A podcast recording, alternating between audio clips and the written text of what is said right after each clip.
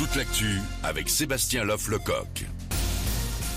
Salut Manu, bonjour à tous. Beaucoup de bruit, pas mal de pluie sur l'ouest encore aujourd'hui, de la neige sur les reliefs.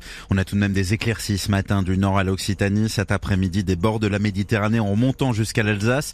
Ce week-end, le temps reste très mitigé. Les températures du jour jusqu'à 9 degrés à Rennes, 10 à Mulhouse, 12 à Clermont-Ferrand, 14 à Biarritz, 15 à Montpellier. Encore un mot du temps et un nouveau signe du changement climatique. Après un automne record déjà, cet hiver 2023-2024 est le troisième le plus chaud jamais enregistré dans notre pays selon Météo France. Comme ces trois dernières années, de décembre à février, les températures ont dépassé les normales de saison en moyenne de 2 degrés. L'espoir d'une trêve semble s'éloigner au Proche-Orient. Une fusillade lors d'une distribution alimentaire a fait 110 morts et des centaines de blessés hier à Gaza. L'armée israélienne reconnaît des tirs mais reporte la responsabilité du drame sur un mouvement de foule.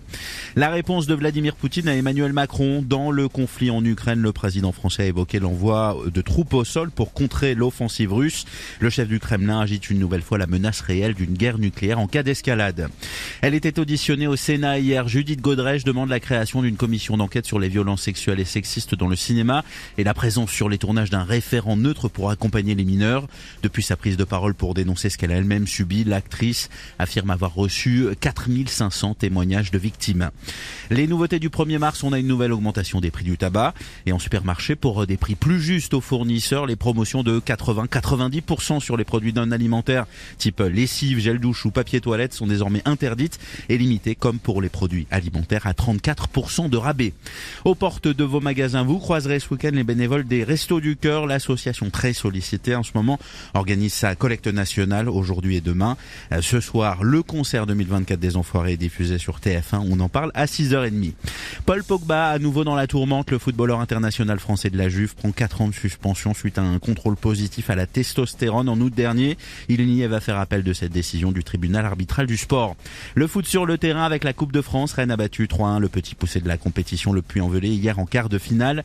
Les Bretons rejoignent Lyon et Valenciennes en demi. Le tirage au sort pour la suite a lieu ce soir. La Ligue 1 pour lancer la 24e journée. On a Monaco PSG à 21h. Il représentera la France en mai prochain au concours Eurovision de la chanson en Suède. Avant cela, avec son titre Mon amour, Slimane enflammera le cœur de ses fans ce soir à Paris. Il est en concert à l'Accor Arena et c'est un événement énergie. C'est Manu dans le 6-10. Très bon réveil, bon début de journée. Bon vendredi à tous avec nous sur Énergie.